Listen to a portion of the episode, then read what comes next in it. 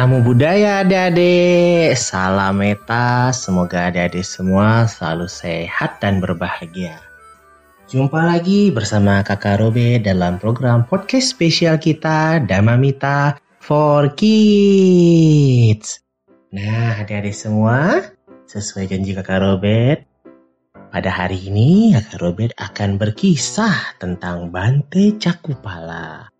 Adik-adik sudah pernah dengar tentang kisah Bante Cakupala? Kalau belum pernah dengar, ayo semuanya kita duduk yang manis, siap-siap kita bersama-sama mendengarkan kisah tentang Bante Cakupala. Pada suatu hari, Bante Cakupala berkunjung ke wihara Jetawana di kota Sawati untuk memberikan penghormatan kepada Buddha. Beliau menginap di wihara Jetawana. Pada malam hari, ketika beliau sedang melakukan meditasi jalan, Bante Cakupala tidak sengaja menginjak banyak serangga di jalan yang beliau lalui. Keesokan paginya, serombongan biku yang mendengar akan kedatangan Bante Cakupala bermaksud untuk mengunjungi beliau.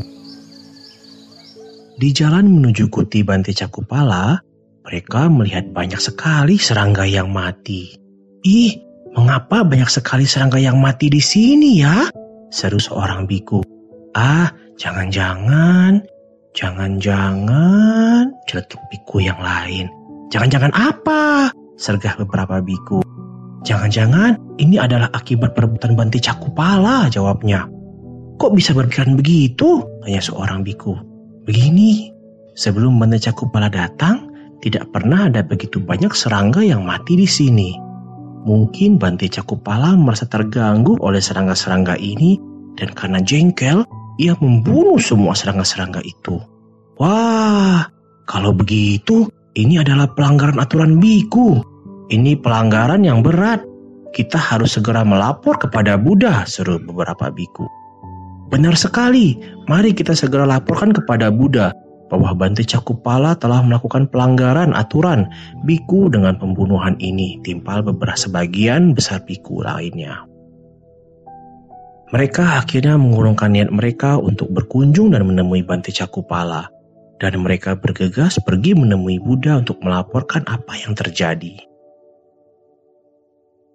Setelah mendengar laporan mereka, Buddha kemudian bertanya, Apakah ada di antara kalian yang menyaksikan sendiri bahwa Biku Cakupala melakukan pembunuhan terhadap serangga-serangga itu. Tidak Bante, jawab mereka dengan serentak. Kalian tidak melihat demikian juga dengan Biku Cakupala. Ia juga tidak melihat serangga-serangga itu karena ia buta. Dan selain itu, Biku Cakupala adalah seorang arahat, sehingga ia tidaklah lagi memiliki keinginan untuk membunuh. Tapi Bante, mengapa seorang mencapai arahat tapi buta matanya? Tanya para biku. Maka Buddha pun menceritakan kisah berikut. Di satu kehidupan lampaunya, Cakupala adalah seorang tabib yang sangat pandai dan terkenal. Ia dapat menyembuhkan berbagai macam penyakit dengan keahliannya. Lalu, pada suatu hari, seorang wanita miskin datang kepadanya. Tuan, mataku sakit dan penglihatanku terganggu. Mohon Tuhan mengobati penyakitku. Aku tidak memiliki sesuatu apa pun untuk membayarmu. Tapi kalau Tuhan bisa menyembuhkan penyakit mataku, aku berjanji bahwa aku dan anak-anakku akan menjadi pembantu Tuhan. Baiklah ibu, mari saya obati mata ibu, kata tabib Cakupala. Perlahan-lahan dengan keahliannya, Cakupala berhasil mengobati mata ibu tersebut. Tapi ketika menyadari bahwa tidak lama lagi ia dan anak-anaknya harus menjadi pembantu dari Cakupala, ibu tersebut menjadi cemas dan takut. Wah, aku sudah bisa melihat dengan baik. Sang tabib memang sangat hebat sekali, tapi aku sudah berjanji akan menjadi pembantu baginya kalau ia dapat menyembuhkan mataku. Aku dan anak-anakku akan menjadi pembantu, pikir si ibu. Aku harus mencari cara supaya aku tidak perlu menepati janjiku. Aku tidak mau aku dan anak-anakku menjadi pembantu. Ia pun datang kembali ke tabib Cakupala dan dengan marah-marah ia berkata, Tabib, Aku datang padamu agar mataku yang sakit ini dapat menjadi sembuh, tapi malah menjadi rabun. Aku tidak dapat melihat dengan jelas.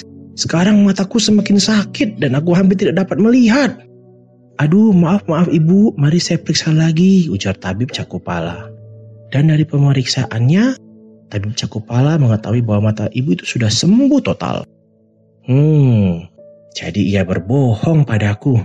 Ia berbohong supaya ia tidak perlu memenuhi janjinya untuk menjadi pembantuku. Awas kamu ya, aku akan buat sampai kamu memang tidak perlu memenuhi janjimu. Pikir tabib Cakupala dengan marah. Bu, saya ganti ya obatnya dengan yang lebih manjur. Tabib Cakupala pun memberikan obat oles mata kepada sang ibu untuk dibawa pulang. Tapi adik-adik, obat tersebut bukan untuk mengobati sakit mata sang ibu, Obat itu malah menjadikan kedua mata ibu tersebut menjadi buta. Aduh, kasihan ya. Nah, adik-adik, semenjak saat itulah di kelahiran-kelahiran berikutnya, Banti Cakupala terlahir buta atau menjadi buta sebagai akibat perbuatannya. Adik-adik yang baik, ingat ya, kalau sudah berjanji, hendaklah dengan sepenuh hati berusaha memenuhi janji. Sehingga adik-adik menjadi orang yang dapat dipercaya, Orang yang suka ingkar janji tidaklah disukai loh. Dan juga jadilah orang yang tidak memendam kemarahan, apalagi sampai mencelakai orang lain. Ini bisa menjauhkan adik-adik dari keberuntungan. Bahkan dapat membawa malapetaka yang berulang-ulang, seperti yang terjadi pada Bante Cakupala. Berbuatlah kebaikan dan meskipun mendapat tanggapan yang tidak baik, janganlah berhenti berbuat baik ya. Nah, adik-adik semua, Buddha kemudian menutup cerita di atas dengan syair berikut. Pikiran adalah pelopor dari segala sesuatu. Pikiran adalah pemimpin, pikiran adalah pembentuk. Bila seseorang berbicara atau berbuat dengan pikiran jahat, maka penderitaan akan mengikutinya. Bagaikan roda pedati mengikuti langkah kaki lembu yang menariknya. Nah, adik-adik sampai di sini dulu ya cerita kakak Robert tentang Banti Cakupala. Kalau adik-adik tahu dari mana share-share yang Buddha ucapkan di atas dapat ditemukan, silakan adik-adik kirim jawabannya ke email damamita.kids at mbi-jabar.org Nah, untuk lima jawaban tepat yang paling dulu Kak Robert terima, masing-masing akan menerima stiker lucu dari Damamita. Nah, adik-adik semua, Ayo segera tanya papa mamanya ataupun kakaknya di sekolah minggu. Di kitab apa saya tersebut dapat ditemukan loh? Kak tunggu ya jawabannya. Sekali lagi email jawabannya ke damamita.kids at mbi-jabar.org Oke dari semua, sampai jumpa pada episode berikutnya ya. Bye-bye, namo buddhaya.